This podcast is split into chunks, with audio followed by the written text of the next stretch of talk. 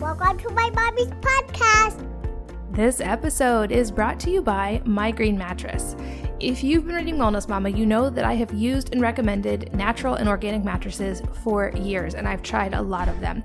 We spend a third to a half of our time in our beds, especially children, so this is one great place to optimize and reduce exposure to harmful chemicals. We've tried, like I said, several different mattresses and over the years, and I love all the ones that we've tried. They're all natural options, but I've been getting a lot of requests for a more budget friendly option that's good for kids, which is why, when our littlest needed a bigger mattress, we ordered one from My Green They are GOT and GOLS certified, they're Green Guard certified, and they're completely natural. They're also much less expensive than a lot of mattresses. So you can check them out, find out more at wellnessmama.com forward slash go forward slash green dash mattress. This episode is brought to you by Joovv Red Light Therapy, which has become an integral part of my daily routine, and here's why. Joovv has red lights with specific wavelengths of red light that increase ATP, which is adenosine triphosphate production in the body, by supporting the mitochondria. Now, since ATP is responsible for not just your energy that you feel, but pretty much everything that happens in your body, this is a big deal. This therapy is also known as photobiomodulation, and it has well documented benefits for skin health, for energy levels, for recovery after injury or surgery, for improving thyroid health, which is what I'm using it for, and even as an anti aging device because it increases collagen production and hair growth and reduces hair loss. So, lots of cool benefits. You can check it out, the one I use at wellnessmama.com forward slash go forward slash joovv, and that's J O O V V. You can also check out the show notes for more information. Hi, and welcome to the Healthy Moms Podcast. I'm Katie from WellnessMama.com, and I'm here today with McCall McPherson, who I met recently and absolutely loved her. She is the founder and the co owner of the Modern Thyroid Clinic, which is a thyroid centered functional medicine practice in Austin, Texas. She's also a TEDx speaker. She's a thyroid patient herself, and her passion is for really helping people with thyroid disease find answers. And basically, this stemmed from her own struggle of years of mismanagement of her own hypothyroidism. And now she passes on everything she's learned and her understanding of proper thyroid care to her patients and those that she works with.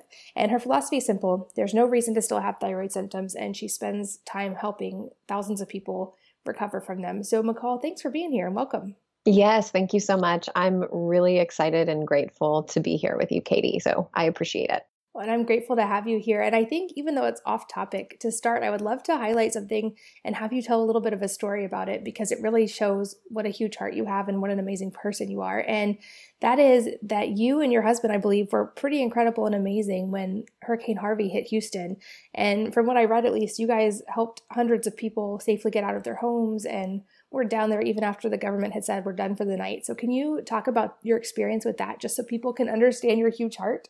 Yeah, that is so sweet, Katie. You totally caught me off guard. I'm blushing. So, you know, we are in Austin, a stone's throw from Houston. And when we heard about the flooding in Houston that was going on, what was really striking, and I'm not sure if people outside of this area would know, but when I would read news articles online, underneath every video or column, there would be about 20 people literally begging for their lives. So it would be comments like, please help me. Me and my three kids are here in our house and we've got water chest high. We've been calling 911 and the Coast Guard for days and it's or all night and it's been busy because this was early, but that went on for for 5 days.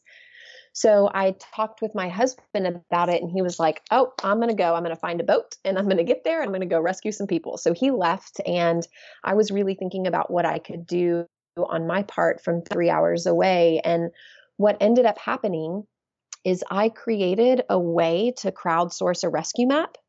So victims or families of victims could pin their location and then civilian rescuers could know where to go to find them.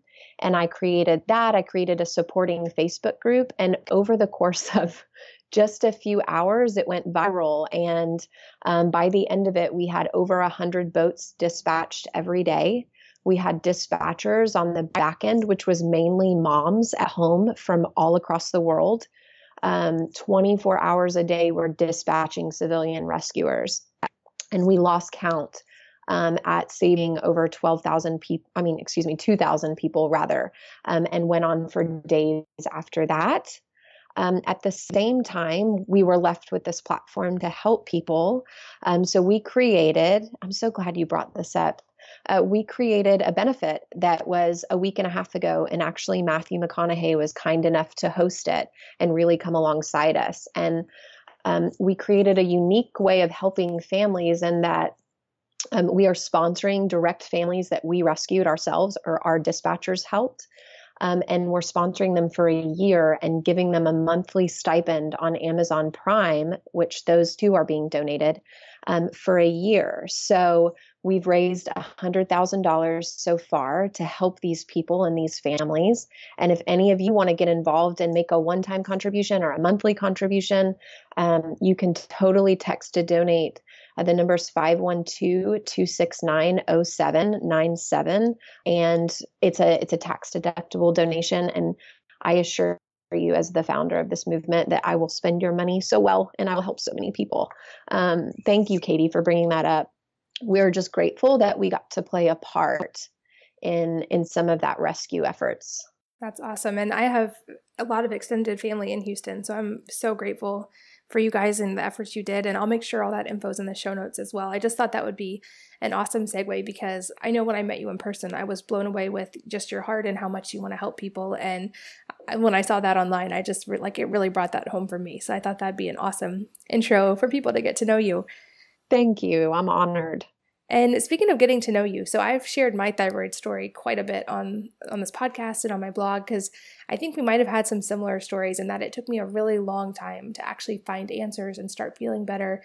And there seems to be so much misinformation in the medical community. But I would love to hear you kind of go through your story and how um, you found your own answers and then how that translated into your practice. Yeah. So you know, when I was 27, I was already practicing medicine, uh, regular conventional medicine, and I went into my own thyroid crisis. And what that really looked like for me was I went to work every day and I came home at 2:30 and by 3:30 I was flat on my back recovering and preparing for the next day. And that's how I spent every afternoon and evening for about six months. Weekends were the same, just never leaving my pajamas, hardly leaving my house. Um, my husband's a musician and he was actually on tour and we were newly married. And I vividly remember being like, oh, thank God he's leaving again. Now I can like hide and not feel ashamed that I can't do anything and I can hardly function. Obviously, much like you, I'm sure, Katie, I was like begging my doctor for help. Uh, he was really, really dismissive and I was already on Synthroid, and he was really only checking one of my lab numbers, my TSH, and not a full panel, and actually telling me I needed less medication, even though I had every last symptom of hypothyroidism. So I was just so desperate and um, felt so alone. And I ended up getting on the wait list for who was then the only integrative medicine doctor in Austin back then. Um, and I waited three months to see him. I had never had any experience with integrative medicine. Went and saw him, and he really took a deeper look at my thyroid told me my medication wasn't working for me with my biochemistry, put me on a new one. And within six weeks, I had a complete paradigm change and my I got my life back. So that really made me look at medicine in a different way. And he, that man, Dr. Ron Manzanero's his name, he very quickly became my mentor. And I integrated that into psychiatry, which is what I've spent the majority of my conventional training doing before I inserted myself into functional medicine. And the strangest thing happened when I started practicing functional medicine years ago, I began in psychiatry. And that was kind of my niche, but I obviously had several thyroid patients because depression and thyroid are like one in one, right? If you have a thyroid problem, you have depression. And I would get these patients with depression who were really just hypothyroid and I would treat them. Well, eventually, what happened is those people went and spread my name far and wide. And there was a shift in my new patient population a couple years ago, and 80% of my new patients became thyroid without me ever marketing myself as a thyroid expert. Um, so I was like, okay, there's something going on here. I think, you know, I love treating thyroid patients. There are so many of them that are suffering and not getting great care, or even seeing a doctor who knows the basics about how their thyroid works. Um, I think I want to dive deeper into this. And my partner and I, who is my partner is actually the physician who gave me my life back so long ago, um, we created Modern Thyroid Clinic here in Austin, uh, which is a functional medicine practice that specializes in complex and treatment refractory thyroid disorders. So I'm grateful that my patients kind of created this niche for me. It's so fulfilling. Yeah, I bet. And just, I know people are going to ask, so I'll ask you now. Do you guys see people virtually at all, or can people who aren't in Austin still find you guys somehow? You know, I am happy to do consults with people virtually uh, outside of Texas. I can't prescribe medication, but I can absolutely lead them through what needs to be done and they can partner with a local physician. The way that I can see patients out of our area is as long as they fly in to see me initially, if they're outside of Texas, um, I can treat them. And then people who are inside the state anywhere, I can see virtually. Okay, awesome. So we'll make sure to have links to your clinic as well in the show notes because I know that's it's a hard thing if you're like us and you're really struggling to find answers and there's no one in your area. It can feel like you're kind of lost, like there's no really hope. And um, so that's amazing. So you're working with all of these thyroid patients. Why do you think we're seeing such a rise in thyroid disease at this point? You know, it is fascinating. It's truly my belief that if you're a woman and you have children, and even more so if you have a family history, it's not a matter of if, but when. It's just becoming so common. And I think it could be innumerable in, in kind of the the starting point, you know, inflammatory lifestyle, stress, just the overload of endocrine disruptors that we're exposed to every day. Um, it could be so many of these things, but I'm starting to look at it kind of like vitamin D deficiency in that it's ubiquitous, right? If you're not supplementing vitamin D, you're deficient. So if you're not, everybody start. it's just becoming everywhere. It's an epidemic. Yeah, I definitely see a lot of comments from readers, and it seems to be definitely on the rise. And um, so I'd love for like you to kind of take us through like um, i know there's a lot of people listening and how i was for years that think that they might have a thyroid problem and like you and i had been to a doctor who said everything was normal. So if someone's in that scenario where their doctor's saying their labs are normal but they still are having all these symptoms and they've done the research and they can't find answers um, what advice would you give these people? Yes yeah, so you know part of my goal outside of direct patient care is giving people access to the information that they need to get help and to get their life back. So, my goal, even with this podcast, is to pull back the curtain of thyroid treatment and information so that people can understand what labs they need, what their labs mean, how they can even get labs, and how you know medication can help them and what medication might be better or not. So, we're going to go through so many tools today that people can use to get that information. But I will tell you the one piece of advice that I can give prefacing all of this is don't give up because there is hope. And my whole belief is there is no reason to still have thyroid symptoms. There are people that can help you completely get your life back and eradicate those symptoms. Yeah, absolutely. That's been my experience for sure. So let's start with the beginning. Like when it comes to thyroid disease and thyroid testing, there's a whole lot of different things that come into play that you can test, and different doctors test different things.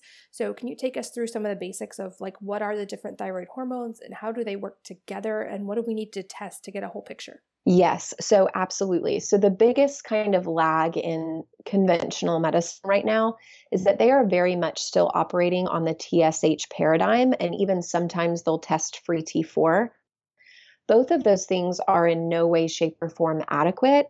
And I'll kind of take you through piece by piece um, what everything means. But to give you kind of a general layout of the labs that you need, you need TSH, free T4, free T3. Ideally, you also have reverse T3. And then the two main antibodies that are associated with Hashimoto's, so TPO antibodies and thyroglobulin antibodies all of that will give you a lot of information and the information you need to know your true thyroid status. You know, as far as like taking you through the biochemistry piece, and I do think, albeit it might be a little bit boring, um, I think it's so imperative for you to understand uh, how your thyroid works and for you to be able to advocate for yourself. So let's kind of start at the beginning And really what where the starting point happens is is your brain sends a message to your thyroid by way of TSH, thyroid stimulating hormone. So that's its job, right? It stimulates your thyroid. Um, that really just tells me how hard your brain is asking your thyroid to work. Or another way of thinking about it is how much energy and effort biologically your body's putting into whatever your output is, because we still haven't reached the output area.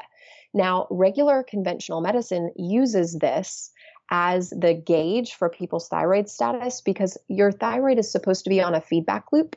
So when you have plenty of output hormones, it should send a message back to your brain and lower your TSH, meaning, oh, we don't have to work so hard. We can relax. We have plenty of thyroid hormones and your TSH drops. Inversely, when you don't have enough, it should send a message back to your brain and say, okay, well, we need to pump pump up the volume here. We need more thyroid hormone, elevate TSH, and that's why that's the indication for hypothyroidism. The real problem is is this. So by the time people arrive at, at my practice, and maybe that's not representative of the regular hypothyroid population, but here at Modern Thyroid Clinic, 80% of the time that feedback mechanism is defunct and it's not working. So then 80% of the time, if we compare that to the regular world, when people are being screened by TSH, that mechanism doesn't even work. So, how can we use that? You know, and the second really big thing I want to hone in on for TSH for you guys is that anytime you're on a T4 based medication, so Synthroid, levothyroxine, Unithroid, Tirosint, all of those completely disrupt that feedback mechanism, and then your TSH is completely invalid. So if your doctor is going off your TSH to gauge your treatment of your Synthroid or T4 medication, it's never going to work. Um, so you need a full panel. And what that looks like, right? So then your TSH stimulates your thyroid. Your thyroid secretes a hormone called free T4. So free T4, I want you to think about it like crude oil. Crude oil, so we can't put it in our car, but we need it to make gasoline to put in our car. Unless we have the ability to convert it to gasoline, we're really not going anywhere in our car, right? So it's what I call conversion dependent. It's dependent on your ability to convert crude oil to gasoline. And it doesn't do us any good unless we can do that. So T4 is inactive, and that is actually what Synthroid, levothyroxine, Unithroid, Tirosint, they are T4. So they have to be converted to T3. T3 is your thyroid gasoline. It's what makes us feel good. It's what um, drives our metabolism, our cognition, our mood, our sex drive, our you know skin health, our hair, everything. It's just sort of the true dictator whether we're hyper or hypothyroid. We have to arrive there before we're going to feel good, and that's why so many people advocate for medications with T3 in them. Now, at the same time, when we think about kind of the biochemical cascade, T4, your crude oil hormone, goes one of two ways. It becomes gasoline, or inversely, it gets shunted to an inhibitory mechanism called reverse T3. So, reverse T3 is actually just T3 in reverse, which allows it uniquely to bind and land in the same landing spot as T3. But instead of activating it, to think about it simply, let's think about our energy, right? it blocks it and keeps free T3 from binding. So the higher that number is, the lower absorption of free T3 that you get. And that also tends to elevate in people who have conversion disorders or difficulty converting their free T4 to free T3. So that's kind of a long winded way of understanding what has to take place for you to feel good in terms of your thyroid function. That makes sense. And that would explain why so many people can be on like one of these medications like Synthroid and still not feel good. So if someone is on, say, Synthroid, but and is having that T4 conversion problem, what would be something that would help them? Because I feel like there's probably a lot of people listening who may be in that situation. Yes. So I think truly it is outside of like lack of diagnosis for hypothyroidism, which when you're basing it only on TSH takes a decade, in my opinion, before your TSH will drift far enough that you'll be able to recruit help. right? So um, obviously, you don't want to work off of that paradigm in terms of only the TSH, but with T4 medications, so many people don't get well and when that happens what what happens if you can't convert crude oil to gasoline right you start stockpiling crude oil in your garage and you get a ton when that happens that triggers the feedback mechanism to tell your brain hey oh my gosh we have so much thyroid hormone you can slow down tsh like we don't need that much lower her TSH. And that's why doctors say, Oh, you look great. Your thyroid looks great. You definitely don't need any more medication. Meanwhile, your T3 can be inexistent, right? So, what we have to do to address the issue of conversion in people on Synthroid and levothyroxine and Tirosint, those medications, of course, we want to facilitate conversion. Um, and we can do that by covering the bases of what drives poor conversion. So, this reverse T3 mechanism, so when you poorly convert, and your body shunts your T4 to reverse T3, there's actually a purpose in that. It's protective. And your body does that when it wants to make you tired and it wants to make you tired so that you recover. So if we think about cases of, well, why would my body want me to recover?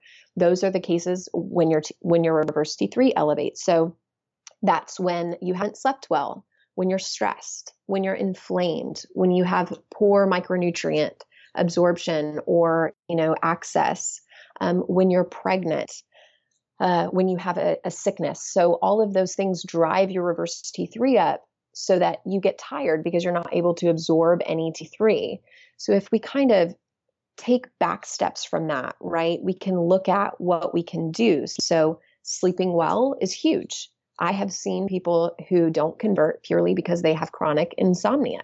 So let's fix that stress stress management is huge mindfulness meditation obviously. That also goes into the fact of sleeping and recovering.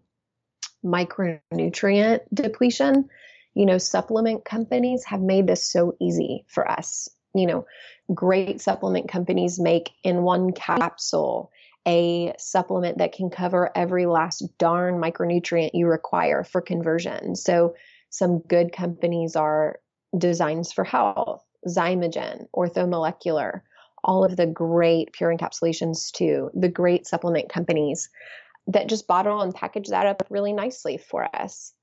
Then when we look at inflammation, this is where diet is huge. Um, and I don't know if if you've ever done this, Katie, but IgG food allergy testing. Have you ever dug into that at all? I have. Yeah, I was surprised for me because um, I had I've avoided gluten for years anyway, and so I expected that to be a problem, and it shockingly wasn't. I still avoid it, but I came up with um, IgG issues for dairy and eggs, which I've heard are pretty common in thyroid disease patients. Yeah. And, you know, I love the IgG food allergy testing because it gives us like black and white answers, you know, so we're not like, okay, I need you to go on this very strict diet for the rest of your life. People become sort of, um, after a while they're like, oh, I think I'm good now. I don't need to keep doing that, or this is totally unsustainable, right? But if we have a map of what you can and can't eat, dairy, eggs, and then, you know, gluten, then they can kind of hold to that and stick to it really well for a long time. And that really, I mean, for me, diet is such a modifiable thing to regulate our inflammation. I love harnessing IgG food allergy testing and then obviously, if I had to pick like blindly a diet that people could do at home without IgG food allergy testing, I would say um, paleo. You know, paleo is reasonably uh, sustainable and you can still have access to an enormous amount of information that can help facilitate support and that kind of thing. So that would be what I would go with as far as diet that supports conversion. Gotcha. What do you see as being um, some of the common food allergies? Like, would you agree like the dairy, egg, and gluten are those big ones? And what other ones do you see? Yeah, so when I do, it's really interesting because you'll hear these people say, oh, well, this gluten free thing, it's totally just a fad. But in reality, when I do all of this food allergy testing, the number one thing that I see most commonly people react to in a large category, meaning there's like a categories of foods and categories will light up like a Christmas tree when they really drive a, a high inflammatory response. Dairies was has been number one in my experience. Then gluten, then legumes and like beans, and then grains of any kind, then probably eggs, and then nuts. So I would say the bulk of people, it's gluten, dairy. And then after that, it's legumes. It's pretty interesting that I get to like objectively see what I've believed for years to actually be backed. That is really interesting. And what about on a nutrient level? Because I've read a lot of studies, um, kind of like people with thyroid disease tend to be maybe more deficient in selenium or iodine or zinc. There seem to be some links there. Are you? Do you notice that connection in people? And like, what nutrients would you encourage your patients to get from either food or supplements? Yes. So there's three that I really have noticed. Um, iodine is probably number one.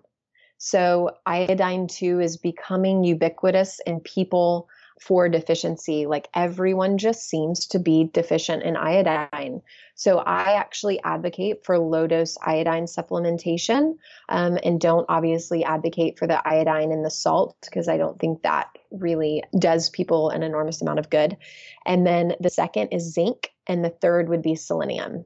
But honestly, what I tell people is get the combination of nutrients that facilitate A to Z, your conversion, and then even upstream in your brain with the iodine, and just get one pill so they don't feel like they're taking six pills a day. Xymogen has a great thyroid supplement that is made specifically for conversion. Awesome. I'll make sure to find that one so that we can link to it. Um, and also the other ones you mentioned. Um, so if someone has thyroid disease or suspects they do and they can't find a doctor where they are, if they want to just try to start with like the diet and lifestyle factors at home, like what kind of guidance do you usually give someone just starting off there? Yes. So for diet and lifestyle factors, and I do want to swing back in a minute for labs and lab interpretation, but diet and lifestyle, I would say if if you can do food allergy testing, there's a direct to consumer one that I believe Everly Well does and I've heard great, great information back about it. And I've seen a couple that people have come to me with, and they seem to be quite valid. Um, if you don't want to do food allergy testing, I would say try three months of paleo. Three months is a great amount of time for that chronic inflammatory immune response, the IgG component of your immune system. Three months is a great amount of time for that to wear out from all the inflammatory foods that you've been having and see how you feel. It does take time and and put a lot of effort into it for a few months so that when you get feeling as good as possible, it's much much easier to detect when you start to feel poorly again from foods as you reintroduce them. Ideally, for me, I would have patients start with like whole 30 and then move into paleo and then stay on some kind of long term paleo after that three month period, even if it's like an 85% of the time, if they can't fully commit to 100% of the time. You know, the way that I practice medicine is really, for me, one, I don't really ask my patients to do things that I don't do myself, and I'm not 100% paleo. I'm more like an 80% paleo lady. And two, I think for me, it's about small changes over a long period of time that you can live with and and completely accommodate yourself to as opposed to really rigid dogmatic you know intentions at first and then 3 weeks and you're like this is crazy. I can't keep doing this you know? Yeah i think that's a good point because it's so easy to like get gung-ho and want to jump in um, but if it's not sustainable then you're going to burn out on that in a few weeks and then rebound This episode is brought to you by My Green Mattress. If you've been reading Wellness Mama, you know that I have used and recommended natural and organic mattresses for years, and I've tried a lot of them. We spend a third to a half of our time in our beds, especially children, so this is one great place to optimize and reduce exposure to harmful chemicals. We've tried, like I said, several different mattresses over the years, and I love all the ones that we've tried. They're all natural options, but I've been getting a lot of requests for a more budget friendly option that's good for kids, which is why, when our littlest needed a bigger mattress, we ordered one from My Green They are GOT and GOLS certified, they're Green Guard certified, and they're completely natural. They're also much less expensive than a lot of mattresses. So you can check them out, find out more at wellnessmama.com forward slash go forward slash green dash mattress. This episode is brought to you by Joovv Red Light Therapy, which has become an integral part of my daily routine, and here's why. Joovv has red lights with specific wavelengths of red light that increase ATP, which is adenosine triphosphate production in the body, by supporting the mitochondria. Now, since ATP is responsible for not just your energy that you feel, but pretty much everything that happens in your body, this is a big deal. This therapy is also known as photobiomodulation, and it has well documented benefits for skin health, for energy levels, for recovery after injury or surgery, for improving thyroid health, which is what I'm using it for, and even as an anti aging device because it increases collagen production and hair growth and reduces hair loss. So, lots of cool benefits. You can check it out, the one I use at wellnessmama.com forward slash go forward slash Joovv, and that's J O O VV. You can also check out the show notes for more information. Um, and you mentioned the testing, and like, so I want to make sure we like circle back to that too. So, like, what are some of the things you're seeing on testing um, when you do them with your patients? Yes. So, as far as testing goes, right, part of the hard part with thyroid issues is that you don't really get answers because your doctor doesn't really check a full round of labs there are ways that you can get lab work directly to you without having your doctor order it. I believe Everlywell does one. I know there's a company called yourlabwork.com, and I've asked them to consolidate a thyroid panel. Um, if you do forward slash McCall, and I think it's like 130 bucks. It's not bad. So you can actually order lab work, get objective information on your labs. Um, I have neatly kind of consolidated what labs you need and what they mean like interpretation as far as when are you actually hypothyroid and what should your labs look like if you're not or if you are. And you can get that at uh, modernthyroidclinic.com forward slash gift. And you can actually that takes you two steps in to be able to gauge your your thyroid labs and where you're actually at. Because truly the main things that you want to look for are T3 you want your T3 to really be around 3.4 to 3.8 and don't freak out if you are in the car and you can't write this down. You can go to that website and and get all of this information. But especially people on synthroid i extr- i almost always find low t3 if they're in my office and then obviously an elevated TSH2 is a definitive marker for hypothyroidism. And really anything above two is really indicative of hypothyroidism. So, you know, in general, the problem outside of just TSH based treatment is your doctors really, and I was trained this way, when we read and interpret your labs, we just sort of hold that piece of paper up. And if it's in bold or off to the side, that means it's abnormal, right? Um, not a whole lot of critical thinking going on there. The problem with that is really that every lab entity has a different range for normal. So Quest Labs is normal is different than LabCorp is different than your, your local hospital. So there's no standard that's set in place. And when they truly they they just create those normal ranges based on averages. And to to take you a little bit into statistics here, those averages do not exclude people with the diagnosis we're trying to rule out. So they lump everybody with hypothyroidism and without into one giant average. So that skews our data points of normal.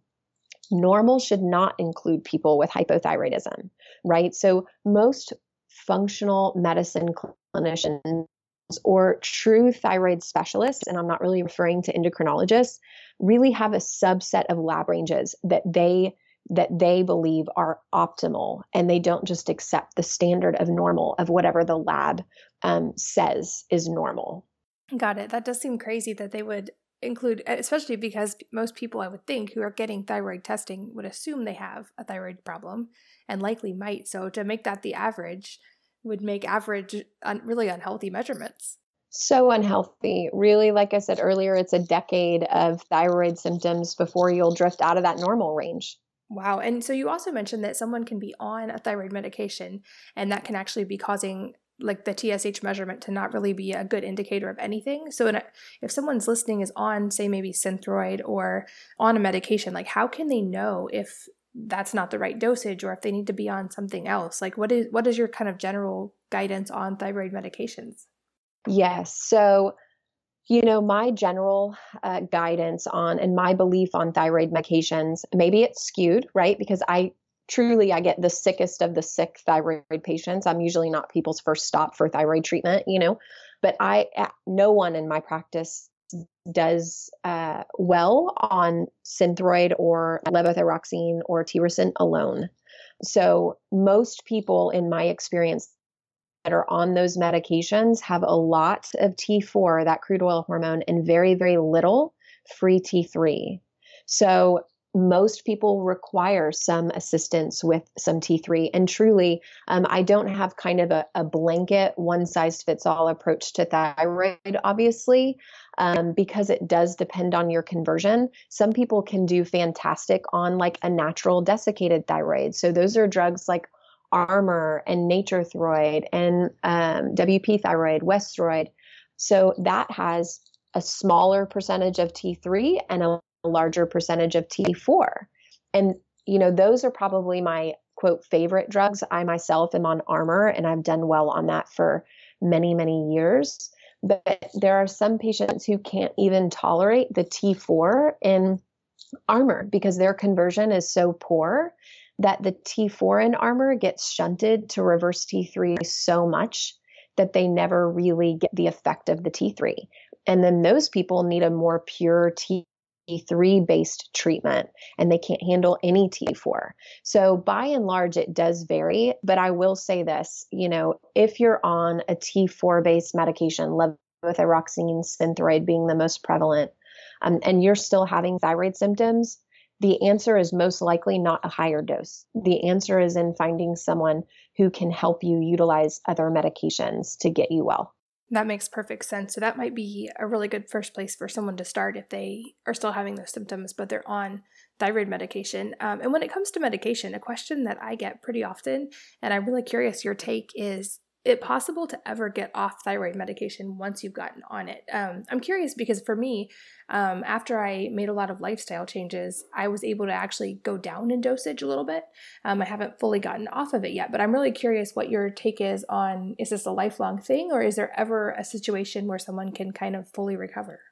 Totally. And your case is is really interesting because what could have been happening is you were having uh, the most of your issues were lied in the conversion, right? So, like we talked about earlier, if you're actually, and I do see these patients that um, your thyroid is still pretty intact. You don't have Hashimoto's, and we can talk about that in a minute. But if you don't have Hashimoto's and you're not actually destroying your thyroid gland and you have functional hypothyroidism, meaning you have difficulty converting your T4 to T3, but your thyroid actually works just fine, if you clean up those lifestyle factors, so diet, exercise helps conversions, stress management, sleep, make sure you're not, you know, fighting any chronic illness um, or anything else that would be driving inflammation. When you clean up all of that, you can totally correct your conversion. And then you can reduce your thyroid medication or come off. Absolutely. And then on top of that, really where lifestyle modification makes tremendous impacts. And this is where izabella wentz like changes lives is in the area of hashimoto's. So hashimoto's is the autoimmune disease associated with hypothyroidism. And regular medicine really just views autoimmune disease as like this nameable entity. So okay well now we've named it. That's great. Um, we don't really need to talk about it or worry about that anymore. You have autoimmune disease. I'm sorry but where functional medicine really thrives is that we consider Hashimoto's and other autoimmune disease as lifestyle mediated and therefore modifiable.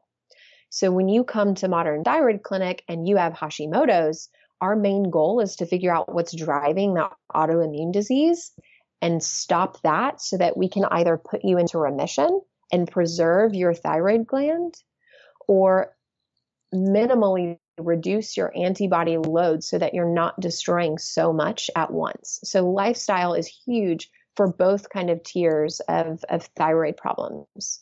Gotcha. So, what kind? I'm curious what kind of breakdown you're seeing in your, in your clinic and your patients as far as those with Hashimoto's versus just hypothyroidism. And are you seeing any hyperthyroidism? Because every time I just talk about low thyroid, I get a lot of people saying, "What about me? I have hyperthyroidism." Yeah. So, in my, so we are in Austin, right? So Austin is in general a pretty healthy city, but I also for a, a few years ago I had a little clinic entity outside of Houston, a little uh, other location for modern thyroid clinic that was in a small rural town that had terrible access and it's where I grew up. So I was hoping to expand access for them so that they could get decent health care because honestly they just can't in regards to thyroid.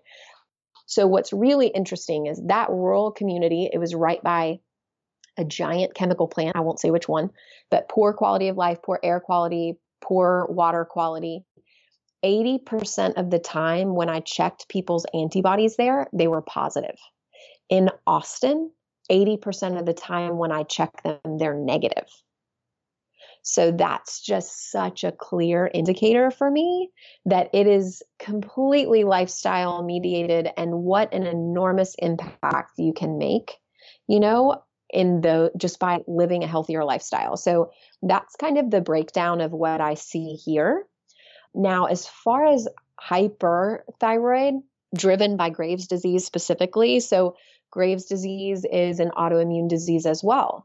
And so if you come to us with Graves, our goal is to reduce your Graves antibodies, which are a little bit different. They're TSI antibodies. If we can reduce those, then we reduce the the action that's driving your hyperthyroidism. So we actually treat it somewhat similar, even though it's the complete opposite.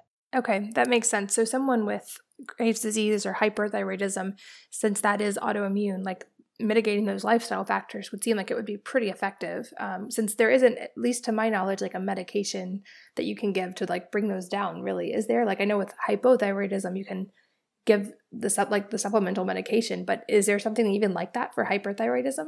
There is. That just sort of does reduce you know the likelihood of the danger for hyperthyroidism because I mean, it's the reason why everyone uses the, same medication too for hypothyroidism. When your T3 gets too high, it can be really risky for your heart and your brain. So that's why they treat Graves patients with medication um, to try and lower that activity while we kind of dig around and treat the root cause. That makes sense. So I want to circle back um, to kind of like give people like really actionable stuff, kind of circle back to what we talked about at the beginning, which um, you said that there's a lot you can do at home to help your thyroid. And we are seeing these crazy increases in thyroid disease, which like you talked about, probably indicates a lot of these lifestyle factors with the exposure to plastics and endocrine disruptors. So I'd love for you to kind of give us um, a rundown of what we can all do at home that supports the thyroid, and especially what can we do to hopefully keep our kids from having these problems down the road. Oh my gosh, that's a brilliant question. So, you know, obviously you you do the labs you get your labs then you can interpret your labs by our lab guide but everything after that, right? Always support the most the the simplest thing you can do to start is take a supplement. Find Xymogens. I think it's it's just MedCaps T3 is what it's called. Um, but all great supplement companies have their own formulation of a very similar product. So take that daily. Um, give your children a, a multivitamin, right? Give them vitamin D, just things to help set them up for long term health. Really lower inflammation. So, lower the inflammatory foods. And really, you don't have to be perfect because you just have to keep your inflammatory load low enough to not trigger Hashimoto's or an autoimmune disease. So you don't have to be perfect. Make changes to your everyday diet that you can maintain. And those are the things that really change your long term health outcomes. So get rid of gluten. Get rid of dairy, get rid of beans. Those are the top three things that objectively I see on paper in black and white in my practice that drive my Hashimoto's patients exercise support your conversion of T4 to T3 by doing that. sleep well, reduce stress, practice mindfulness or practice meditation. Headspace app is a great tool to use for that. With your kids, diet is huge. And I know it seems overwhelming and impossible, but I will tell you this, right? When when my kids start to stray from a healthy diet and they start craving cheese and carbs and that's all they want, we don't ever get gluten in my family because I am a celiac, but they will get on the carb train, right? If that starts happening, the best way that I can reverse that in our house is to go on the whole 30, which is unmatched in its ability to break our biochemical addictions to to gluten not not gluten for us, but to gluten for regular people and dairy. Dairy is an extremely addictive substance. It breaks down to a morphine derivative called casomorphin in our brain. When we get rid of that, we're kind of free of it. And even though it sounds impossible, it's not as hard as you think.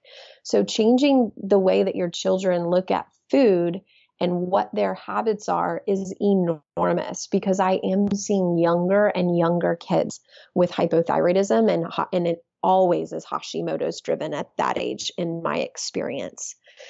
You know, so make those daily changes now that will change the outcome of your kids' future in regards to their health.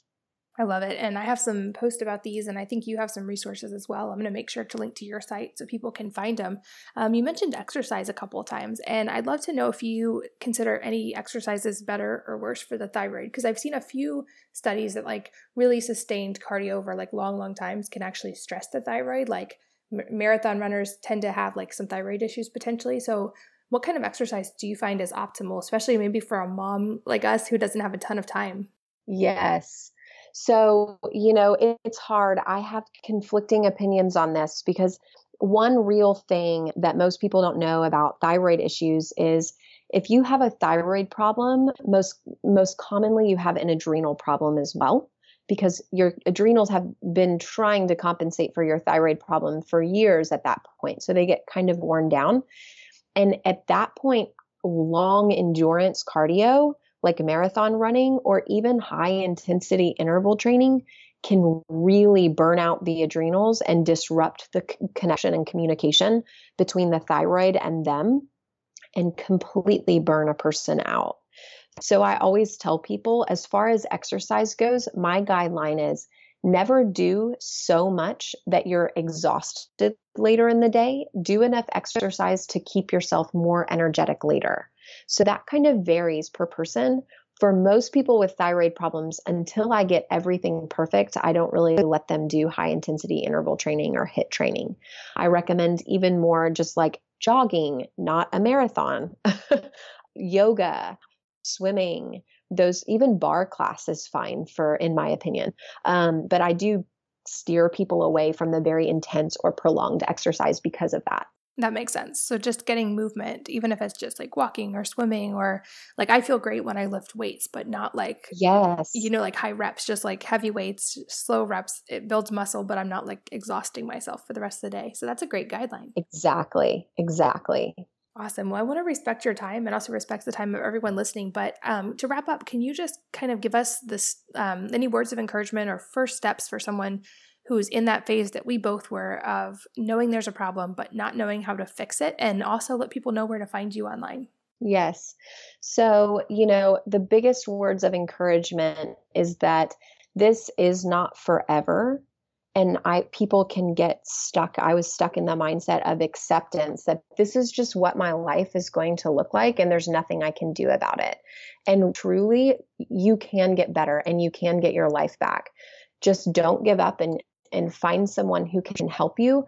And before you even do that start doing things at home so that you know you can get the energy to find someone to help you because that can even be an issue in and of itself. So eat well lower your inflammatory foods, the best thing you can do to serve your micronutrients is get you some green juice and sip on that every day. That alone will help give you the energy that you need to kind of fight this battle and take care of yourself. You know, you have to be able to take care of yourself, which is the hardest thing to do as a mother. When you need to recover, let yourself recover. When you get a chance to nap, nap. All those little things will give you the the ability to fight for your thyroid health so that you can be a better mama. Awesome. I love it. And if somebody wants to work with you, especially if they're in Texas or if they're willing to fly to Texas, how do they find you and how can they connect with you? Yes. So you can go to modernthyroidclinic.com um, and schedule an appointment. You can follow me on my Facebook page at just McCall McPherson, PA C.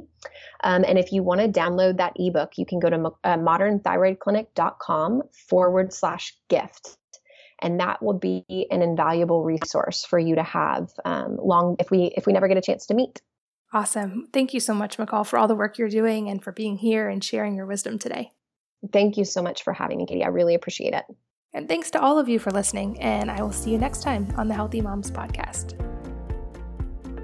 if you're enjoying these interviews, would you please take two minutes to leave a rating or review on iTunes for me? Doing this helps more people to find the podcast, which means even more moms and families can benefit from the information. I really appreciate your time, and thanks as always for listening.